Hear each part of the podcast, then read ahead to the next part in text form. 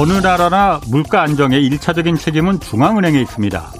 1970년대 극심한 인플레가 덮쳤을 때 미국의 중앙은행인 연방준비제도는 이거 원유값이 너무 많이 올랐기 때문이다. 또 엘리뇨로 농산물 가격이 올라서 그런 거다 등등 이런저런 이유를 들면서 자신들에겐 책임이 없다면서 빠져나갔습니다.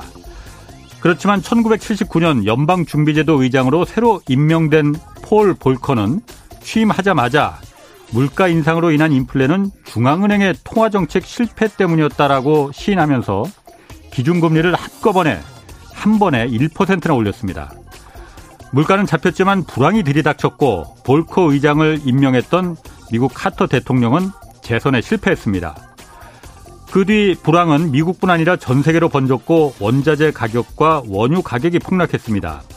원유를 판 돈으로 동구권을 보살피며 통제했던 구소련이 큰 타격을 입었고 결국 구소련의 붕괴와 냉전체제 종식이라는 그 한 가지 원인이 됐습니다. 미국의 금리 정책은 이처럼 체제를 변화시킬 정도까지 파괴력이 있습니다. 지난달 미국 소비자 물가가 40년 만에 최고치를 기록했다고 합니다. 이는 미국의 기준금 인상을 기준금리 인상을 지금 예고하고 있습니다. 정말로 정신 바짝 차릴 때입니다. 네, 경제와 정의를 다잡는 홍반장, 저는 KBS 기자 홍사원입니다. 홍사원의 경제쇼 출발하겠습니다. 유튜브 오늘도 함께 갑시다.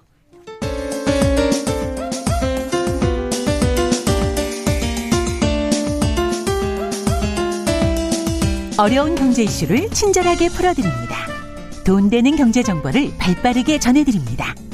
예리하면서도 따뜻한 신사 이종우 이코노미스트의 원포인트 경제 레슨. 네, 국내 경제 흐름 분석하는 원포인트 경제 레슨 시간입니다. 오늘 이종우 이코노미스트 이종우 센터장님 나오셨습니다. 안녕하세요. 예, 안녕하십니까. 원래 월요일 날 2주 만에 2주마다 그 나오시는 건데 예. 월요일 날 뭐 개인 사정이 좋은 일 있으신가 봐요. 월요일 날 못 나오시고 오늘 나오시겠다고 그래서. 예, 개인 사정이 있습니다. 자, 그 지난달 어제 그러니까 미국 시간 아, 우리 시간으로 어제 밤이죠. 어제 밤에 예. 발표됐어요. 미국 소비자 물가 지수. 예. 이게 지금 지지난달에 7.0%였는데 예. 7.5% 올랐다. 예. 어, 이거 어느 정도 수준입니까? 82년 2월 이후에 최고니까요. 예. 딱 40년 정도 됐네요. 그러니까 40년 만에 최고치. 이렇게 이제 볼 수가 있습니다. 예. 어, 상승한 요인들을 한번 살펴보면 휘발유 가격이 40% 오르고 예. 그다음에 뭐 중고차 가격도 오르고 예. 이러는 것들 굉장히 크게 영향을 줬고요. 예. 또 특이한 그 점 중에 하나는 주거비가 4.1% 상승했다. 이렇게 나와 있습니다. 주거비는 건 부동산 말하는 거죠. 예, 그렇죠. 그러니까 예. 우리나라로 따지면 이제 뭐 월세 예, 예. 이런 거 있지 않습니까? 그게 네. 이제 4.1% 정도 상승을 했고 예. 이렇게 아. 돼 있습니다. 그래서 어 그 에너지 가격 많이 올랐고 예. 그다음에 농수산물 뭐 이런 것들도 많이 올랐고요. 그거를 제외하면 근원 물가라고 얘기하거든요. 예, 예. 근데 근원 물가 역시 마찬가지로 예. 6% 정도니까 결코 낮지 않은 상승을 했다. 이렇게 볼 수가 있습니다. 그러니까 예, 예. 음. 지난달에 그러니까 이게 물가라는 게 절대적인 양이 오르는 것보다도 예상했던 것보다 더 높은 게 이게 예, 무서운 그렇죠. 거라면서요. 예, 예. 상치가 얼마였었어요? 예상치가 7.2%였는데요. 음. 예상치보다도 보다도 올라가서 예. 어, 0.3% 포인트 더 올라간 거죠. 예. 그래서 7.5% 이렇게 됐고요. 그 정도 올라가면 예상보다 많이 올라간 거예요? 어, 별로 안 올라간 것 같은데? 7.2%라고 하는 예, 그 시장의 예상치 자체가 높았기 때문에 예. 그거보다도 더 높다라고 하는 것 음. 자체가 굉장히 사람들한테 어, 쇼킹하게 다가온 거죠. 예. 만약에 어, 시장의 예상치가 한 3.1%였다. 그런데 한 3.3% 나왔다. 음. 그러면 아. 그렇게 사람들한테 예, 예. 그 피부로 와닿지 않겠죠. 음. 근데 7.2%조차도 높은데 그거를 더 높게 올라갔으니 얼마나 더 높겠냐 그러게요. 이런 생각이 아, 드는 거죠. 그렇군요. 그래서 그 반응은 예. 그 물가 지표가 나온 다음에 네. 바이든 대통령이 성명을 발표한 걸 보면 알 수가 있습니다. 뭐라고 말했어요? 되게 우- 그 우습지 어. 않습니까? 매 물가 지표라고 하는 것 자체는 매달마다 나오는 건데 그렇죠. 물가 지표가 나왔다라고 해서 대통령이 성명을 발표한다라고 하는 것 자체가 굉장히 이례적인 형태라고 봐야 되거든요. 예. 어, 내용은 이렇습니다. 올해 말 정도가 되면 상당폭 완화될 거다. 음. 그리고 석유 가격을 앞으로 어그 이렇게 잡아 나갈 거다. 예. 이런 얘기를 굉장히 많이 했거든요. 예. 근데 왜 이렇게 바이든 대통령이 이례적으로 성명을 발표했을까? 예. 라고 하는 걸 한번 생각해 보면 어. 이 물가라고 하는 거를 얼마나 심각하게 생각하는지 하는 것들을 알 수가 있는 거죠. 예. 그러니까 7.5% 상승하고 그다음에 주거비 4.1% 상승하고 이러는 것도 있지만 이 물가가 이렇게 높은 상태를 계속해서 놔뒀다가는 본인이 통치하는 데 굉장히 어려울 수 있다라고 예. 하는 거에 대한 위기를 굉장히 많이 느끼는 거다라고 볼 수 있죠. 우리가 이제 경제를 많이 얘기할 때 성장이 나빠지고 성장이 낮아지고 둔화되는 것만들을 굉장히 문제다라는 얘기를 하잖아요. 예. 근데 그거 이상으로 굉장히 크게 문제가 되는 게 뭐냐면 물가가 높아지는 게 굉장히 크게 그 문제가 됩니다. 왜냐하면 예. 물가가 높으면요. 이게 그 사람들이 일상생활을 하나가는 음. 해나가는 데 있어서 굉장히 피곤해집니다. 불만들이 많아죠. 그렇죠. 물가가 예. 높아지면 뭐 임금이 높아진다고 하더라도 음. 물가가 더 높아지면 임금 올라가는 것 자체가 거의 의미가 없어지는데 예. 그렇다고 해서 지금 미국의 그 임금 상승률이 7%를 넘는 건 아니거든요. 그렇죠. 예, 그렇게 되니까 상당히 어려울 수밖에 없는 예. 거고요. 예. 거기에다 이제 주거비가 올라가게 되면 우리나라에서 보는 것처럼 이게 온갖 불만들이 다 생길 수밖에 없는 형태 이렇게 됩니다. 예. 지금 우리나라 대선 마크 하고 있지만 어, 이번 대선에서 가장 크게 뭐 그 문제가 되고 있는 것이 부동산 가격이잖아요. 부동산 대선이죠. 예, 그렇죠. 예. 그거 아니면 아마 뭐 이렇게 가지 않을 텐데 예. 그 정도인데 예. 미국도 역시 마찬가지거든요. 예. 지금 뭐 부동산 가격이 올라간 거 그 여파로 해서 예. 주거비가 굉장히 상승한 거 이렇게 되다 보니까 아, 미국에 있는 사람들 자체조차도 예. 이게 불만이 굉장히 많이 생길 수밖에 없습니다. 음. 그럼 그 불만이 생기는 건 당연히 어떤 형태로서 표출되냐 하면 바이든 대통령에 대한 지지율이 지속적으로 계속해서 내려 갈 수밖에 없는 그렇죠. 거죠. 예. 그리고 이게 그 일정한 한계를 넘어가게 되면 그 다음서부터 완전히 민심과 이반이 돼버리는 형태가 되기 예. 때문에 이게 굉장히 어렵거든요. 특히 이제 뭐 그 2022년도 11월 달 되면 중간 선거를 해야 되잖아요. 예. 이렇게 이 상태를 개선시키지 못하면 중간 선거라고 하는 것 자체에 이미 그 결과는 눈을 보듯이 뻔하 그이 불을 보듯이 뻔하다 예. 이런 형태가 되잖아요. 아. 그러니까 지금 뭐 바이든 대통령도 부랴부랴 음. 물가에 대해서 어떻게 이 그 심리를 좀 다스려 예. 보겠다고 예. 지금 나오고 있는 그런 상태 이렇게 볼 수 있는 거죠. 그럼 대통령까지 이렇게 나설 정도로 물가 그 인플레가 심각한 상태라면은 예. 어 잡을 뭐 잡는 어떤 그 대책을 세울 거 아니에요. 예, 그렇죠. 일단 금리 인상이라는 게첫 예. 번째가 있을 수 있고 예. 어, 어제도 잠깐 얘기했었는데 그 중앙은행에서 사들인 이제 중앙 행정부에서 그 미국 정부가 발행한 국채를 사들이는 예. 이 그 사들인 국채 예, 예. 그 다시 이제 팔아버리는 팔아버리고. 양적 예, 긴축 긴축. 두 가지 방법이 있을 수 있다고 해요. 예. 일단 그 금리 다음 달에 연방준비제도 그, 그 FOMC라고 그 이사회 예. 그 결, 금리 결정하는 예, 그 예. 이사회가 열리잖아요. 예. 회의가 예. 거기서는 그럼 금리 이번 물가 7.5% 나온 거 보고서는 아 분명히 올리겠네요. 예, 그렇죠. 아, 올리는 건뭐 어. 당연한 거고요. 예. 어, 더 문제는 뭐냐면 0.25%가 아니라 예. 0.5% 포인트 상 인상을 하면서 처음 시작을 한다. 이렇게 봐야 되거든요. 베이비 스텝이 아니고 이른바 예, 빅 스텝으로. 예, 예. 그 아, 어, 미국의 연준은 여태까지 정책을 펴왔던 스탠스를 보면 예. 시장이 전망하는 것과 동떨어진 형태로서 그러니까 시장의 예. 전망과 다른 형태로서 정책을 예. 그 폈던 경우는 그렇게 많지가 않습니다. 대부분 경우 보면 예. 이제 그 시장이 아 이런 정도를 생각하고 있구나 그러면 거기에 맞춰서 예. 자기들의 그 포지션을 갖고 가는 것이 일반적이거든요. 예, 예. 지금 지금은 어떤 형태냐면 0.25%라고 하는 그 금리 그거보다는 0.5% 금리 인상이 될 거 야라고 하는 확률이 점점 더 높아지고 있는 상태입니다. 예. 그러면 연준이 입장에서는 아주 부담 없이 0.5% 인상을 어, 어. 할 가능성이 굉장히 높거든요. 한꺼번에. 예, 그렇죠. 그러니까 지금 대통령까지 나서서 물가 해가지고 음. 이 얘기를 하고 있는데 연준이 지금 가만히 있을 수는 없는 거잖아요. 그렇게 그렇죠. 되고요. 예. 그렇게 해서 0.5%로 첫 발을 떼, 떼는 형태가 되면 한 번 하기가 어렵지 그 다음 서부터는 계속 이런 형태가 되면 0.5%씩 막 나가는 수밖에 없는 형태가 되거든요. 예. 그리고 지금 뭐 어, 한참 얘기가 막 그 설왕설래 하니까 아, 그러면 우리가 한 3분기 지나서 4분기 정도의 양적 축소를 할게요. 이렇게 얘기했지만 예. 아니 3월 달서부터 갑자기 0.5%씩 금리를 인하 인상을 해버리는 형태가 되는데 예. 그걸 얼마나 밀어놓을 수 있겠습니까? 음. 제가 보기에는 6월 달 이전에도 막 한다고 덤벼들어서 이렇게 갈 수 있거든요. 예. 그렇기 때문에 이런 숫자 자체가 굉장히 이렇게 불리하게 나오는 거자 나오는 게 음. 에, 굉장히 문제가 될 수밖에 없는 그런 그 형태다라고 일단 볼 수 있죠. 어제 그 NH 투자증권의 신환종 센터장도 나와서 금리 인상이라는 건 사실 그 경제에 미치는 예. 그 부자 그 뭐 찬물을 끼얹는 그 효과가 너무 크니까 예. 0.25든 아, 뭐 0.5든 좀 올리고 그다음에 금리 인상을 계속 올리는 게 아니고 말씀하신 대로 양적 긴축 갖고 있는 채권을 국채를 예. 시장에 팔아버 소화시키는 예. 그 방법을 쓸 가능성도 있겠더라. 물론 그럴 수도 있겠지만 예. 제가 보기에는 어 이렇게 물가 상승률이 예. 에, 뭐 기본적으로 한 5% 이상을 계속 유지한다라고 하면요. 예.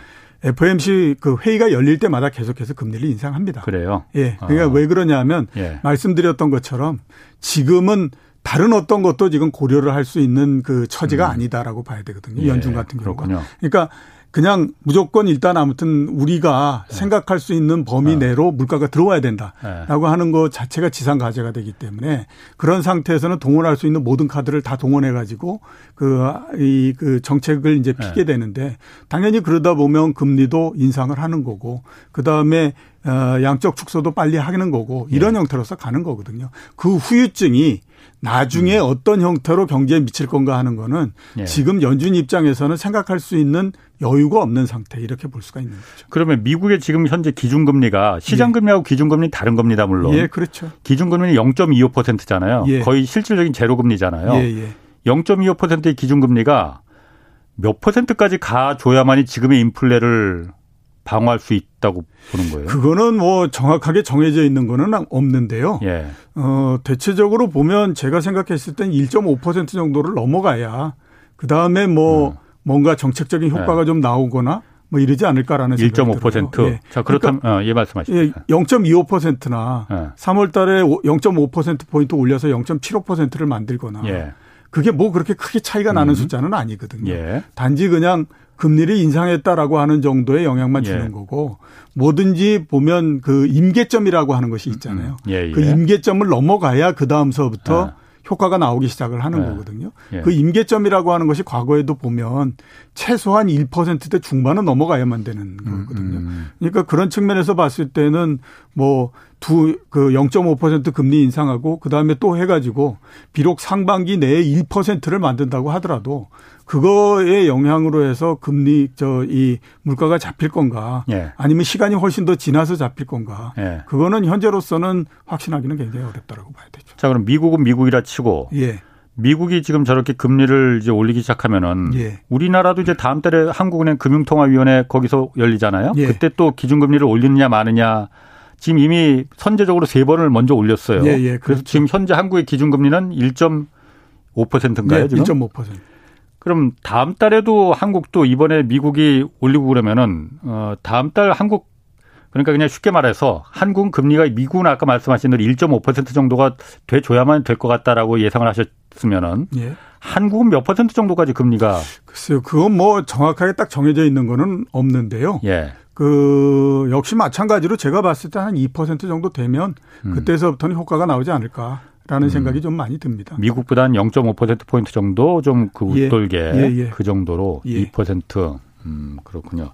다음 달에 그럼 한국은행 금융통화위원회에서는 뭐 예상한다는 게 좀 그렇지만은 어떻습니까? 음, 인상을 한다라고 하게 되면 그건 이제 미국이 큰 폭으로 처음 이제 그 발걸음을 뛰면서도 큰 폭으로 인상을 하기 때문에 예. 그 한국은행 입장에서는 부담이 별로 없지 않습니까? 예. 그래서 인상할 수 있는 거는 있을 것 같고 예. 그 다음에 정책적으로 꼭 인상을 지금 해야 되느냐 하는 필요성 면에서 봤을 때는 예. 미국보다는 좀 덜하다라고 봐야 음, 되겠죠. 음, 그렇군요. 예. 자, 그 지금 어쨌든 이 금리 얘기가 자꾸 나오는 게 어, 물가가 오르고 예. 그게 인플레를 자꾸 압박시키니까는 금리 얘기가 나오는 금리라는 수단을 지금 동원하는 거잖아요. 예, 그렇죠. 근데 지금 인플레가 오는 그 물가가 오르는 이 중요한 이유가 이유 중에 하나가 공급망 문제 때문이란 말이에요. 예, 예. 특히 원자재 뭐 원유값. 예. 예. 특히 지금 석유. 예. 석유값 오늘은 조금 내린 것 같던데. 예. 무섭게 오릅니다. 예, 굉장히 어. 많이 오르죠. 예. 한때 이게 마이너스까지도 됐었는데 석유값이 물론 선물 가격이긴 하지만은 왜 이렇게 그 롤러코스터입니까? 왜 오르는 겁니까? 이렇게 석유값이 갑자기 그 유전 발굴을 안 하나 그러면은? 음, 일단 뭐 네. 최근에 유가 자체가 WTI까지도 네. 90달러를 한 번 넘어갔지 않습니까? 텍사스 석유원유. 예, 예. 네. 그리고 조금 이제 그 후퇴해서 지금 89달러 이렇게 돼 있는데 예. 일단 90달러를 넘어간 상태고요. 예. 앞으로도 계속해서 올라갈 거다라고 하는 것이 일반적인 전망입니다. 예. 그래서 예. 어 상반기 내에 예. 아마 그 배럴당 100달러를 보지 않겠느냐라고 예. 하는 전망이 힘을 얻고 있는 상태거든요. 어. 작년도 초에 제일 처음 예. 시작할 때 가격이 얼마였냐면 배럴당 60달러 정도였습니다. 예. 그러니까 1년 예. 사이에 한 50% 정도 예. 상승을 한 거죠. 예. 왜 이렇게 올랐을까라고 보면요. 이유는 간단합니다. 수요는 늘어났고 공급은 그다지 늘어나지 못했기 때문에 어, 이렇게 됐다라고 볼 수 있죠. 수요가 늘어난 거를 보면 우선 작년도의 경기가 전체적으로 성장이 굉장히 높았잖아요. 어, 예. 세계 경제 성장률이 6% 정도까지 예. 갔고 예. 미국이 5% 정도 했고 예. 유럽 같은 경우에도 4% 이렇게 되지 않았습니까? 그러니까 전체적으로 봤을 때는 경제 성장이나 이 부분들에서 석유에 대한 수요가 특히 많이 증가할 수 있을 만큼이 됐다라고 볼 수 있습니다. 예. 특 거기에다가 2020년도 같은 경우가 성장이 굉장히 낮았기 때문에 예. 에, 그 이, 당연히 그에 따라서 반대로 생기는 부분들에 따른 수요 이 부분들이 굉장히 컸다라고 봐야 되거든요. 예. 어, 그렇게 된 상태에서 이미 보면 석유 수요 그 네. 글로벌 석유 수요는 거의 정점 부근까지 지금 이렇게 다 도달해 있다 이렇게 이제 볼 수가 있습니다. 예. 어 글로벌 교통 지수 있지 않습니까? 그러니까 그이 이, 네. 이 코로나 이후에 예. 이 사람들이 얼마나 움직여 다니느냐 그걸 아, 예, 이제 예. 교통량으로 아. 보는 건데 그것도 다 측정이 가능한가 예. 보죠. 그렇죠. 어. 예, 예. 그거 이제 구글 트렌드나 구글 아. 이런 맵을 통해서 예. 보면 다 나오니까. 아, 참 그게 이미 그 정상 단계에 들어가 예. 있고요. 그다음에 미국의 정유 시설 가동률 이런 것들도 보면 거의 코로나19 이전 수준으로 다 복귀가 돼 있는 상태거든요. 그러면 이제 수요 자체는 굉장히 크게 늘어났다라고 볼 수가 있습니다. 근데 이제 공급을 보면 공급은 그렇게 크게 늘어나지 않고 있습니다. 뒤에 다시 자세히 뭘 설명을 드리겠지만 공급이 늘어나느냐 줄어드느냐 하는 걸 결정하는 것이 두 곳이지 않습니까? 하나는 오펙 플러스를 중심으로 어. 하는 예. 그쪽에서 예. 공급을 얼만큼 해주느냐 하는 예. 건데 그게 이제 생산 시설이나 이 부분 때문에 별로 그렇게 늘어나지 않고 있는 상태고요. 예. 또 하나는 이제 미국의 셰일 기업들이 예. 생산하는 건데 예. 그거 역시 마찬가지로 보면 그렇게 크게 늘어나거나 네. 이러지 않는 상태입니다. 이게 왜 두 개다가 다 크게 늘어나지 않느냐. 특히 이제 오펙 같은 경우를 보면요. 예. 우리가 석유라고 하는 것이 일반 공장에서 제품 만들어내는 것처럼 기계 하나 들여다가 놓고 원료만 부어버리면 그 다음에 제품이 나오고 이러는 게 아니잖아요. 음. 이거 뭐 제일 처음에 탐사하는 것부터 시작해가지고 아 어느 정도 경제성이 있구나라고 해서 거기다 파이프 받고 그 다음에 그렇게 해서 뽑아내고 이러는 데까지 5년 넘게 이렇게 걸리거든요. 예. 그러니까 지금 오펙이나 이런 데에서 새 그 석유를 생산하고 하는 시설 자체는 5년 전에 유가가 어떻게 되느냐에 따라서 굉장히 결정이 된다라고 하는 거예요.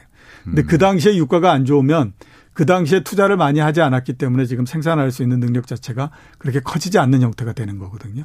그 음. 영향 때문에 지금 보면 공급이나 이런 것들이 크게 늘어나지 않고 있는 상태입니다. 아, 그래서 수요는 늘어났고 음, 음. 공급은 별로 늘어나지 않고 이렇게 되다 보니까 예. OECD 국가들이 가지고 있는 석유에 대한 재고 이 예. 부분들이 굉장히 많이 줄었어요. 예. 그래서 작년도 8월 달 기준으로 보면 그 몇 년 동안 재고 그이 이 트렌드에서 예. 지금 가장 낮은 수준까지 내려와 있는 상태입니다. 예. 그렇게 되다 보니까 자연적으로 유가가 계속해서 상승하고 이런 형태가 되는 거죠. 아 그러면 그그 그 중동 뭐 산유국하면 중동에 많으니까 예.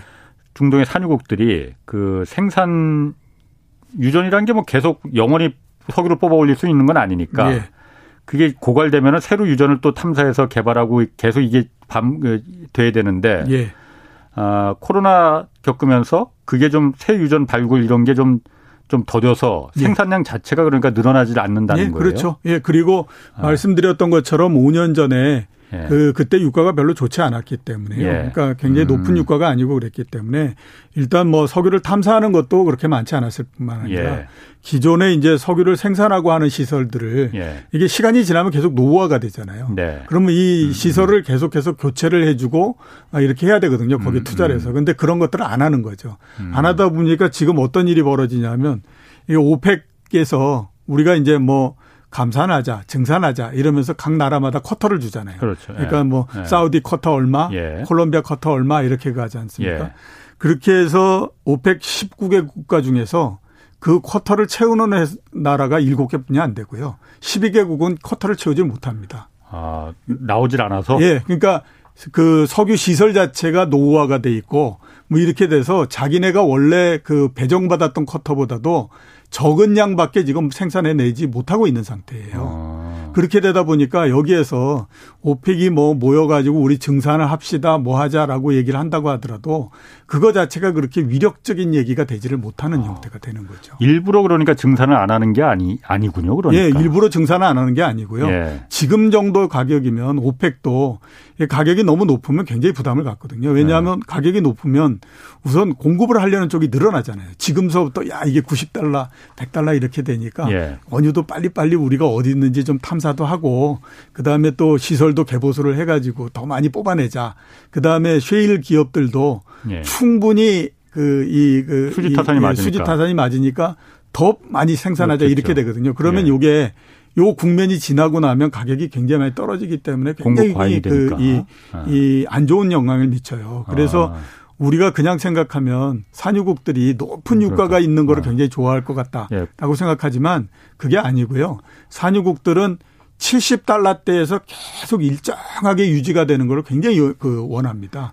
근데 그거보다도 지금 굉장히 높잖아요. 예. 그래서 산유국 입장에서 봤을 때도 증산을 할 수 있으면 증산해서 예.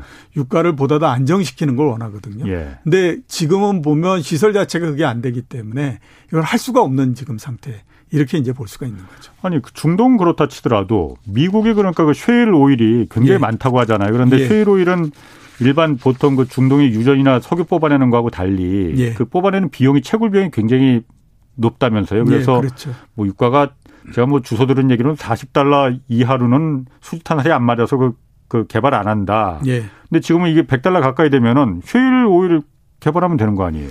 예, 그 그렇게 볼 수 있죠. 근데 네. 쉐일 오일도 역시 마찬가지로 보면 이런저런 트랩 때문에 많이 생산해내거나 이렇게 예. 쉽지 않은 상태입니다. 그러니까 쉐일오일 같은 경우에는 그러니까 이제 그 어, 시추 후, 후에 예. 그러니까 이제 어디 있는지 다 탐사해서 일단 파이프 박고 예. 근데 그거를 계속해서 뽑는 게 아니고요. 예. 그냥 놔두는 유전들이 굉장히 많 있거든요. 이게 그 중동의 유전 같은 경우에는 한 개의 유전이 엄청나게 많은 그 산유량을 갖고 있잖아요. 예. 근데 이게 쉐일 오일 같은 경우에는 그렇게 한꺼번에 그 대규모의 그 석유를 가지고 있는 것은 없고 예. 일정한 규모를 가지고 있는 그 유정이 여기저기 막 있는 형태이기 때문에 예. 파이프 받고 그대로 계속 생산하고 그러는 게 아니라 예. 그런 그 유정들을 이제 예비로 계속 놔두거든요. 예. 그 예비 유정을 미완결 유정이라고 얘기하는데 음. 그 미완결 유정을 지금 작년도 11월 기준으로 해서 한 4,800개 정도가 있을 거다라고 지금 추산을 하고 있어요. 음. 맞네. 근데, 예. 근데 실제적으로 따져봤더니 4,800개가 예. 아니라 적으면 2,800개, 많으면 3,500개, 요 정도밖에 안 된다. 이렇게 이제 그렇게 보고 있는 상태입니다. 왜 그렇게 차이가 나는 거예요? 4,800개 그럼 뭐요? 다 그러니까 그 그동안에 어. 예. 우리가 이게 이제 그 미완 그 이 미완결 유정이라고 봤는데 예. 이게 보다 더 조사해 봤더니 이미 다 파버렸거나 그렇지 않으면 깡통만 나온 깡통 주전이고만 예, 예, 우리가 생각했던 것보다 예. 별로 나오지 않는다라고 예. 해서 이거는 채산성이 없어서 안 아. 되겠다라고 해서 포기시켜 해버린 거죠. 예. 그러니까 상대적으로 보면 일단 그 우리가 그 이제 그 셰일 기업들이 팔수 예. 있는 그 유정 자체가 우리가 예상했던 것보다도 그렇게 많지가 않은 상태 이렇게 음. 볼수 있습니다. 그렇군요. 거기에다가 마찬가지로 이 그 셰일 기업들 같은 경우에도 그 유가가 낮을 때 셰일 오일을 계속해서 탐사하고 해야 할 그 요인이 없잖아요. 예, 예. 그러니까 그냥 넘어갔던 형태가 됐거든요. 음. 근데 이제 유가가 올라가다 보니까 지금 이제 막 그 저 이 이 조사하고 예. 그 다음에 캐내기 위해서 뭘 하겠다라고 해가지고 지금 열심히 지금 노력을 하고 있는 상태거든요. 예. 근데 거기에 하나 걸림돌이 뭐냐면 바이든 행정부가 그린 환경. 이런 것들을 그렇죠. 계속 얘기를 하잖아요. 예. 근데 이게 쉐일 오일이라고 하는 것 자체가 굉장히 비환경적이면서 환경 맞습니다. 파괴적인 거고. 오염 산업이에요. 그러니까 네. 그 쉐일 오일을 생산하고 뭐 이러는 데 들어가는 돈을 예. 대줘야 되는 입장들에서 봤을 때는 음. 야 정부가 저렇게 생각하는데 예. 이거 계속 그렇죠. 이거 한다는 게 예. 이게 지금 우리 이게 마음 편하냐 이렇게 예. 되는 거죠. 음. 그렇게 되다 보니까 이쪽도 마찬가지로 상당히 좀 어려운 그런 상태 이렇게 이제 볼 수가 있습니다. 그 또 다른 변수가 지금 우크라이나잖아요. 예. 뭐 그러니까 지금 뭐 그게 진짜 전쟁이 난다 안 난다 뭐 이해 뭐뭐 뭐 여러 가지 좀 해석이 많은데 예. 러시아하고 우크라이나 이 긴장 상태가 지금 그 몇 달째 계속되고 있잖아요. 예. 그리고 이게 앞으로도 전쟁이 안 나더라도 긴장 상태가 이 텐션이 계속 유지가 될 수도 있는 거잖아요. 예, 그렇죠. 이러면 이게 유가에 더 분명히 안 좋은 영향이죠, 이거는. 예, 분명히 안 아. 좋은 아. 영향이라고 봐야죠. 뭐 왜 그러냐면 어 석유도 그렇고요. 예. 그다음에 천연가스도 그렇고 러시아가 굉장히 큰 그 공급처라고 봐야 그렇죠. 되거든요. 예. 근데 이제 우크라이나하고 러시아가 서로 맞붙어 버리는 형태가 되면 예. 서방은 어떤 형태로든지 러시아를 제재할 수밖에 없거든요. 예. 그러면 러시아를 제재하게 되면 당연히 천연가스를 제재하거나 아니면 예. 석유를 제재하거나 이런 예. 형태가 되지 않습니까? 예. 석유를 제재하게 되면 유가에 직접적인 영향을 미치게 되는 거고 그다음에 천연가스를 제재하게 되면 이게 그 유럽의 천연가스 공급이나 이런 네. 부분들이 줄어들기 때문에 네. 이게 그 난방이나 이런 것들이 굉장히 어려워지는 형태가 예. 되잖아요. 예. 그러면 예. 당연히 그를 대체하는 거를 찾아 나설 거고 음. 그 대체하는 거는 당연히 보면 뭐 유가 석유가 될 수밖에 없는 거죠. 예. 그런 측면에서 봤을 때 굉장히 지금 이 그 문제가 있을 수밖에 없다. 이렇게 예. 이제 봐야 되는 거거든요. 예. 그래서 우크라이나하고 어이 그 러시아하고 러시아. 이렇게 되는 부분들이 상당히 좀 이제 그 음. 문제가 될 수밖에 없습니다. 지금 계속해서 어 이게 미국을 비롯해서 이런 쪽이 이 러시아를 지금 압박을 하고 있는 상태이거든요. 예. 그러니까 어, 미국이 이제 그 만약에 우크라이나를 침공하게 되면 전례 없이 제재를 미국이 아니고 러시아가 아, 러시아를 아, 아, 예, 예. 이렇게 네. 이제 미국이 러시아를 제재하겠다 이렇게 예, 얘기하고 예. 있고 예. 그다음에 이제 원래 그 러시아의 그 천연가스 관이 예. 우크라이나를 통과해서 갔거든요. 그렇죠. 예, 예. 근데 그거를 이제 새로 그 만들어서 우크라이나를 통과하지 않고 가는 그 노르트 스트림이라고 예, 예. 있어요. 그래서 그걸 다시 만들었는데 예. 그게 이제 독일로 가는 거거든요. 예. 독일도 마찬가지로 이제 침공을 하게 되면 예. 우리가 그 가스관을 허용해 주지 않겠다 이렇게 얘기하고 있는데 그거 자체가 이제 굉장히 문제가 되는 거죠. 2014년도에 어. 러시아가 우크라이나를 한번 침공했던 적이 있었거든요. 크림반도. 예, 크림반도. 어, 어, 병합했죠. 그, 예. 그때도 똑같이 제재를 하고 했었는데 예. 그때는 별로 그렇게 크게 영향을 주거나 그러지 않았습니다. 네. 그거는 이제 왜 그러냐면 2000년대 중후반 그러니까 음. 2007년도 뭐 2009년도 음. 이때 거의 유가가 100달러를 넘어갔기 때문에 예. 그 당시에 개발했던 유전들이 그 2014년도에 영향을 미쳐서 예. 그 유가 자체가 굉장히 낮은 상태였어요. 음. 에, 그렇게 되다 보니까 뭐 기존에 뭐 어, 어차피 뭐 공급관이 굉장히 있는 상태에서 예. 뭐 러시아가 공급을 좀 줄인다고 하더라도 별 문제가 있겠느냐. 그래서 음. 그 당시에는 유가나 이런 데 크게 영향을 주지 않았거든요. 예. 근데 이번 같은 경우에는 워낙 뭐 어, 지금 공급이 그렇게 그 이 많지 않은 상태이기 음. 때문에 예. 아마 러시아하고 우크라이나가 문제가 생기면 유가에 상당히 영향을 줄 거다라고 네. 하는 것이 일반적인 그 생각입니다. 음, 그런 의미에서 뭐 유가뿐만이 아니고 원자재 가격도 우크라이나하고 러시아하고 그 분쟁하고 관련이 있다고 하던데. 네, 그렇죠. 원자재는 그 왜 그런 건가요? 러시아가 네. 유가 석유 그다음에 뭐 천연가스 여기에서 굉장히 큰 그 공급자인 것과 마찬가지로 예. 다른 천연 그 원재료 예, 원자재도 어. 글로벌 top 10 내에 들어가 있는 원자재가 굉장히 많습니다. 음. 그렇게 되다 보니까 예. 제재를 하게 되면 이게 뭐 석유나 천연가스에 그치는 게 아니라 예. 여러 다른 것에도 한꺼번에 다 영향을 예. 줄 수가 있거든요. 그래서 예. 그렇습니다. 아까 말씀드렸던 것처럼 2014년도에 크림반도 침공했던 예. 적이 있, 지 않습니까? 그때 이제 미국이 어, 원자재에서 전체적으로 러시아산 원자재에 대해서 제재를 했거든요. 그래서 거기에 보면 이제 올, 올리가르히 ENT 어, 회장의 그, 이, 이, 이 개인 계좌, 이거에 대한 제재도 하고 여러 가지 형태를 했었는데요. 그 양반이 그, 뭐 하는 사람인데? 어, 그러니까 그 원자재 네. 관련한 그큰 아. 회사의 아, 회사? 회장입니다. 아, 예, 예. 러시아. 러시아. 예. 예. 그러다 보니까 당시에 알루미늄 가격도 올라가고, 예. 그 다음에 니켈 가격도 올라가고, 아. 필라돈 가격도 올라가고, 예. 뭐 아무튼 그 ENT 회사가 가지고 있는 모든 그 음. 그 관련된 원자재 가격들이 모두 다 상승해 버리는 그렇군요. 거기에다가 또 소맥 가격도 올라갑니다. 왜냐하면 우크라이나가 세계에서 소맥 그 수출을 굉장히 큰 손이거든요. 그렇게 되다 보니까 소, 그 식량 가격도 올라가고. 아, 소맥? 예, 소맥. 아. 예, 예. 어. 그렇게 돼 버리는 거죠. 예. 그렇게 돼서 이게 어떤 하나만으로서 그러니까 예. 원자재 그해 가지고 뭐 석유나 천연가스나 이거에 그치는 게 아니라 다른 러시아가 가지고 있는 여러 가지 그이그 원자재 예. 이런 것들에도 공통적으로 다 영향을 줘버리는 형태가 됩니다. 그러면은 지금 어쨌든 미국이 인플레 때문에 지금 저렇게 골머리를 썩고 있는데 예. 만약 미국이 러시아가 우크라이나를 침공한다고 해서 그걸 갖다가 제재를 해버리면은 예. 더 공급망이 무너져 버리 그 무너지진 않더라도 더 그 부실해질 거 아니에요. 예. 그럼 물 인플레가 더 심해질 거고 그러면은 미국 입장에서도 함부로 제재 못 할 것 같은데요. 그러면은 근데 또 미국이 여태까지 얘기해 놓은 게 있으니까 예. 이게 뭐 그런 거를 모두 다 고려 그 해서 예.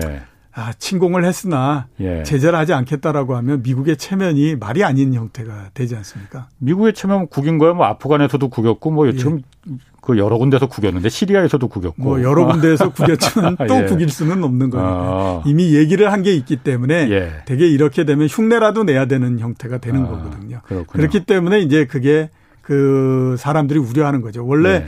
어떤 일이 발생하는 것보다 발생하기 이전이 더 공포스럽잖아요. 그렇죠. 아. 지금이 그런 단계라고 아. 봐야 되거든요. 예. 그러니까 그 92년도에 골프전이 1차 예. 골프전이 났잖아요. 예, 예. 1차 골프전이 나기 전까지 유가가 계속해서 올라갑니다. 예. 그래서 배럴당 거의 40달러 정도까지 올라가거든요. 예. 근데 막상 전쟁이 딱 터지니까 예. 갑자기 유가가 막 떨어지기 시작을 해요. 음. 그러니까 이게 사람들이 공포를 가지고 있을 때가 더 겁이 나는데 예. 미국은 이제 그거를 판단을 하겠죠. 지금이 지금의 가격이 예. 과연 공포를 얼마만큼 흡수하고 있는 거냐. 예. 그에 따라서 이제 제재가 조금씩 예. 다른 형태로서 나올 수 있다 이렇게 봐야 되겠죠. 아.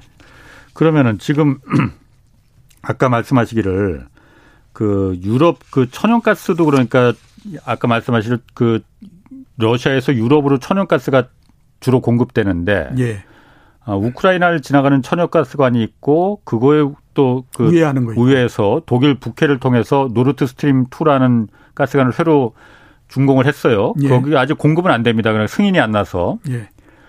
유럽의 그 천연가스 그 가스난 때문에 작년에 한 번 난리를 쳤었잖아요. 예. 겨울에 예. 장, 그 겨울에 그래서 뭐 그 난방비 올라가고 막 공급난 때문에 그 유럽에서 한번 예, 지금은 난리가 그럼. 천연가스나는 어디 그 어, 해결이 된 상태입니까? 조금은 아무튼 진정이 된 상태입니다. 어, 겨울이 지났으니까 좀 예, 그렇죠. 따뜻해졌으니까. 계절적인 그 네. 부분도 있고 예. 그다음 그래서 이제 천연가스의 가격이 조금 이제 하락을 했죠. 예. 제일 최고가 됐던 것이 이제 작년도 10월 달에 예. 어, 천연가스 가격이 5.6달러 정도까지 상승을 했거든요. 예. 그거를 동일한 그 에너 그 효용이 나오는 그 석유 가격으로서 환산해 보면 예. 배럴당 160에서 180달러 정도까지 올라간 예. 거였습니다. 예. 그러니까 얼마나 지금 난리가 음, 났겠습니까? 음, 음. 그래서 그 이후에 이제 좀 진정이 돼서 최근에는 이제 뭐 한그 어, 3.5달러 이 정도까지 떨어졌기 때문에 예. 가격이 이제 상대적으로 상당히 좀 낮아져서 예. 유가하고 비교했을 때 유가하고 거의 이제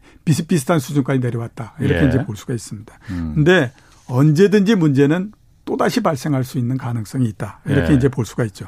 음. 전체 원유 소비에서 예. 난방용으로 사용되는 비중이 3에서 6% 정도밖에 안 됩니다. 음. 근데 그 3에서 6% 정도밖에 안 되는 부분들 때문에 예. 이 천연가스의 가격이 굉장히 많이 변동을 할 수 있는 그 예. 여지가 있는 거죠. 아하. 그러니까 만약에 천연가스의 공급이나 이런 부분들이 줄어들게 되면 예. 이 3에서 6%가 작동을 하기 아. 시작하면서 유가를 엄청나게 상승을 시켜버리는 그런 형태가 되는 거거든요. 가스 대신 석유를 예, 석유 되니까. 쪽으로 넘어가는데 아.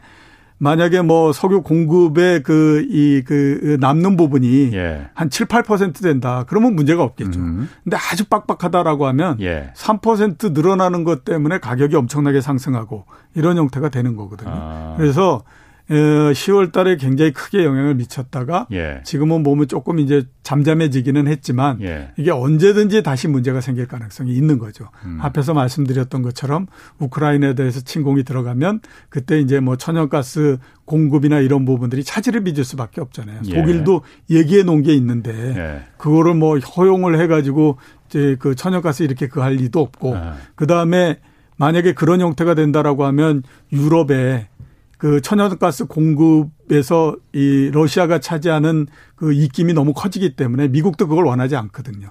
그러니까 당연히 그 독일로 가는 그런 그 천연가스 관은 그 작동을 못 하는 거고 예. 그다음에 우크라이나로 가는 관은 우크라이나에서 문제가 생겼기 때문에 또 작동을 못 하는 음, 거고 예. 그렇게 되다 보면 천연가스 가격이 또 올라가고 이렇게 될수 예. 있거든요. 그러면 말씀드렸던 것처럼 3에서 5%밖에 차지하지 않는 난방류에 영향을 미치면서 네. 석유 가격이 올라가고 이런 형태가 되는 거죠. 그럼 중국은 어때요? 중국도 그러니까 작년에 뭐 석탄하고 석탄 부족해서 전력난 생겨서 공장을 뭐 일주일에 뭐 전기를 갖다가 뭐 일주일에 한 번만 공급하고 뭐 그래서 있었잖아요. 요즘 또 예, 그런 그렇죠. 뉴스는 또 없어졌어요. 예. 어. 어. 최근에 보면 이제 어 거기에서는 좀 벗어나 있는 형태입니다. 예. 어, 왜 이렇게 됐냐면 그 중국 정부가 정책을 좀 판단 미스를 했고 잘못 썼기 때문에 아, 이렇게 됐다. 예, 예. 그래서 이제 해봤 해놓고 난 다음에 결과를 보고 아, 아뜨거 한 거죠. 그래서 이제 음. 중국 정부가 부랴부랴 예. 그 정책을 바꿨기 때문에 그렇거든요. 정책을 바꾼 거는 예. 그러니까 계속 그냥 석, 그 발전 석탄 발전소 가동해도 된다 이렇게 바꿨다는 예, 거예요. 일정하게 아. 어느 정도 허용을 해줬죠. 아. 작년도에 원자재 중에서 가장 많이 오른 게 뭐냐면 연료탄입니다. 그러니까 예. 석탄 이런 거에 가격이 가장 많이 올랐거든요. 예. 연간 100% 올랐습니다. 예. 딱그 배가 됐는데 그 중에 이제 특히 심했던 때가 언제냐면 8월 달이었습니다. 왜 그러냐면 중국 정부가 예. 그때 이제 몇 가지를 발표했어요. 그게 뭐냐면 에너지 절감 목표에 미달하는 지역 9개 발표했고요. 네. 그다음에 에너지 총량 억제 미달 지역 8개 발표했습니다. 음, 음. 이렇게 발표하니까 이들 지역에서는 어떤 일이 벌어지냐면 그러면 에너지 많이 그 사용하고 그 다음에 또 뭐 이렇게 탄소 많이 배출하고 하는 석탄이나 이런 거 어, 그 쓰는 발전소나 공장, 예, 그 발전소나 예. 그 다음에 그거 캐내는 곳이나 이런 거 전부 다 폐쇄시키면 된다. 예. 이래 가지고 이제 일제히 폐쇄시키고 막 이렇게 들어갔거든요. 그렇죠. 근데 그 폐쇄시키거나 그 다음에 제한을 하거나 이랬던 음. 업종이 뭐냐면 석탄 화력 발전소, 예. 그 다음에 석탄 석유화학, 음. 화학공업, 뭐 철강 이런 부분들이었습니다. 예. 그러니까 그냥 보면 석탄을 이용해 가지고 전력을 만드는 곳 여기 안 된다.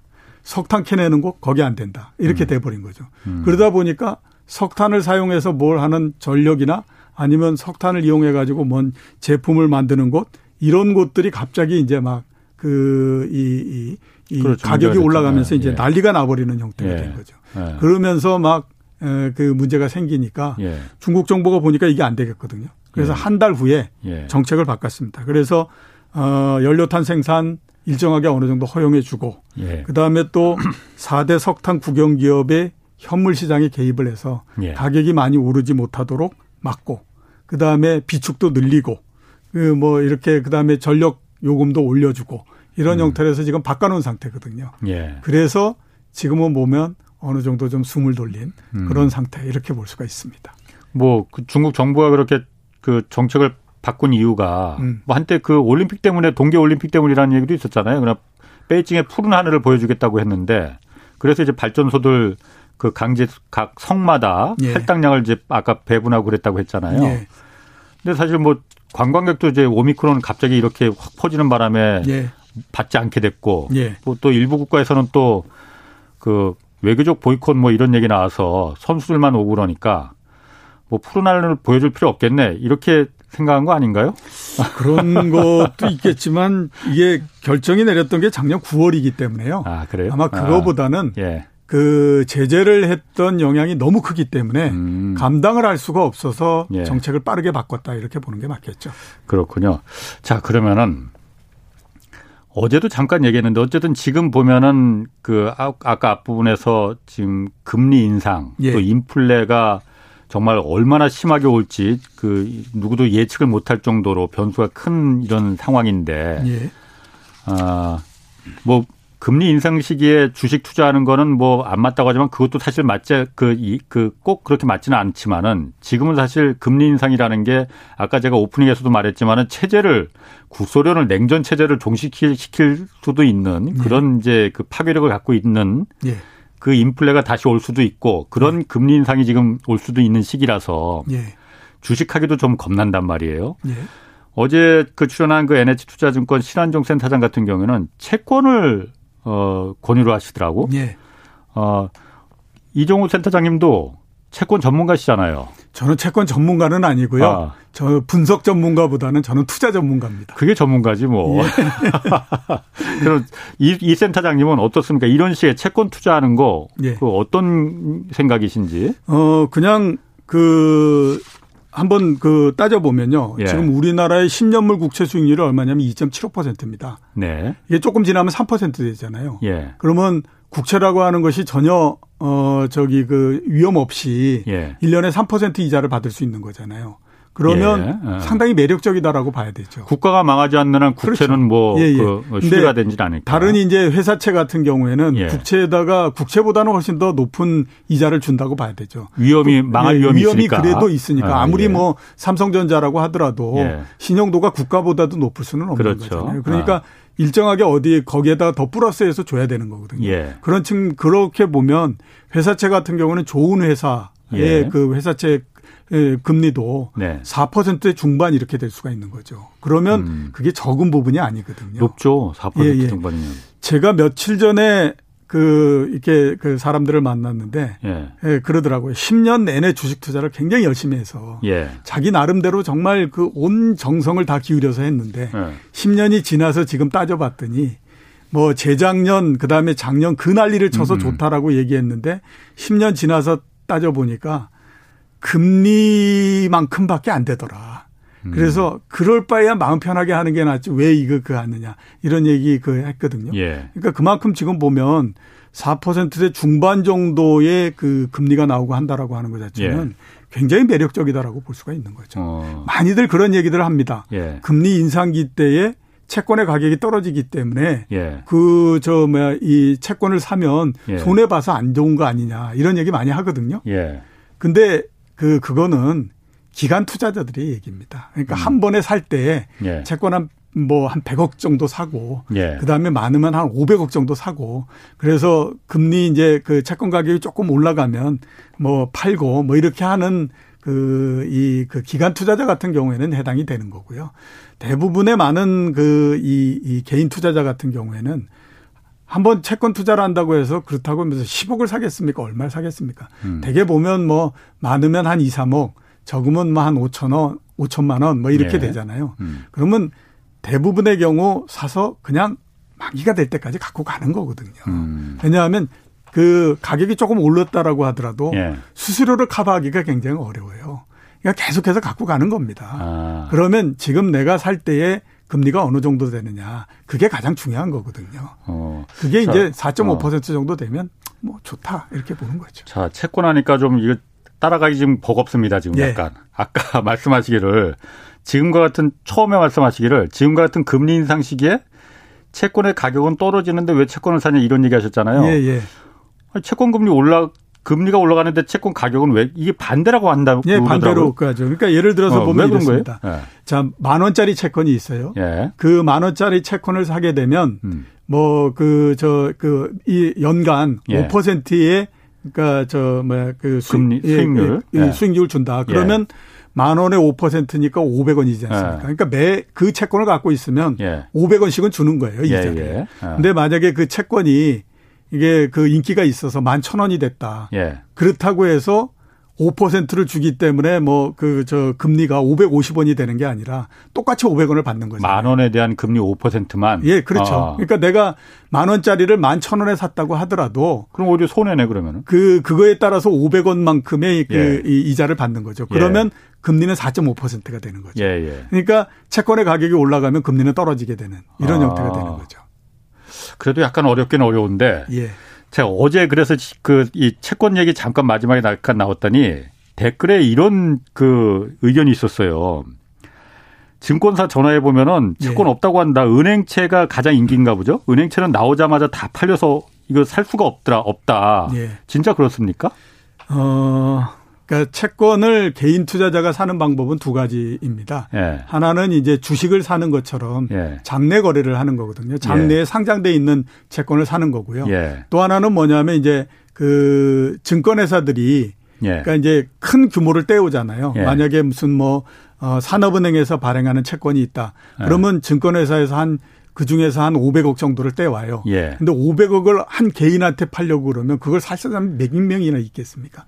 그러니까 그거를 굉장히 자르는 거죠. 예. 1억 단위로도 자르고 5천만 원 예. 단위로도 자르고 1천만 원 단위로도 자르고 이렇게 해가지고 예. 그냥 파는 거거든요. 예. 그거를 이제 사거나 하는 경우인데 예. 앞에서 말씀하셨던 이제 은행채는 없다라고 아, 얘기하는 거는 아마 그렇게 해서 본인 회사에서 떼온 그 물량이? 예, 물량이 있는데 아. 그게 이미 다 팔렸기 때문에 아. 이제 그 우리한테 남아 있는 게 없다라는 거죠. 아. 그렇게 되면 어떻게 매매하냐면 이제 장내 매매를 하는 거죠. 예. 장내 매매를 하게 되면 산업은행 채권이 장내에서 매매가 되거든요. 예, 예. 그거를 이제 가격을 내가 맞춰 가지고 사고 예. 이렇게 하면 되는 겁니다.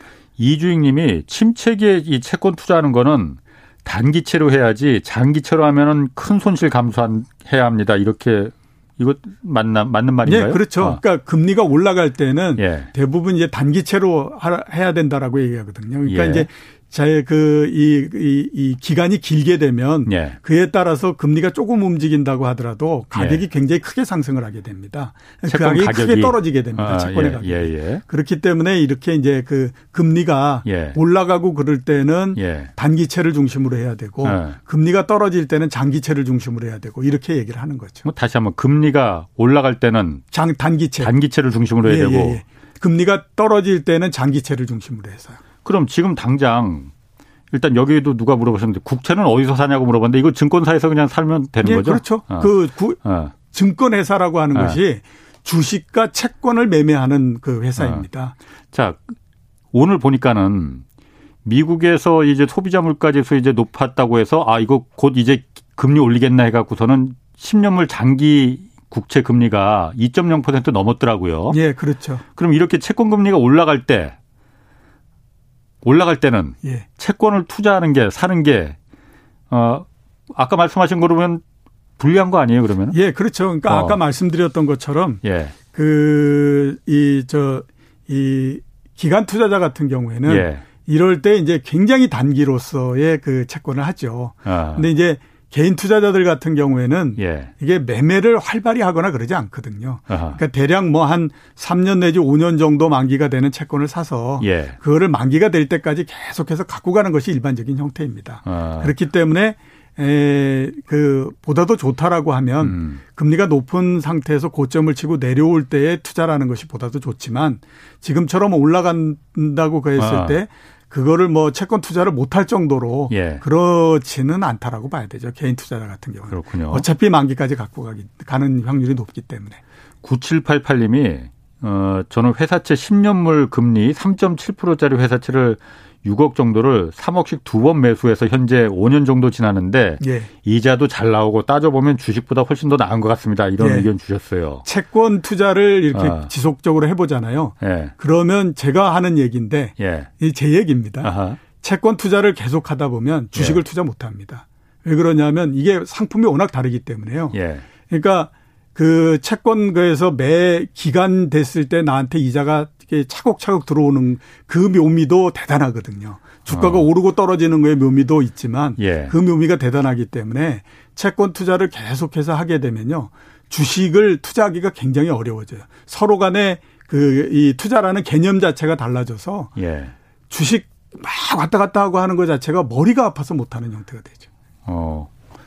아니 그런데 아까 말씀하신 대로 채권이라는 거는 어쨌든 회사에서 발행하는 회사채가를 발행한다면 그걸 예. 산다면은 예, 뭐 국채야 뭐 나라가 망할 리 없으니까 그렇죠.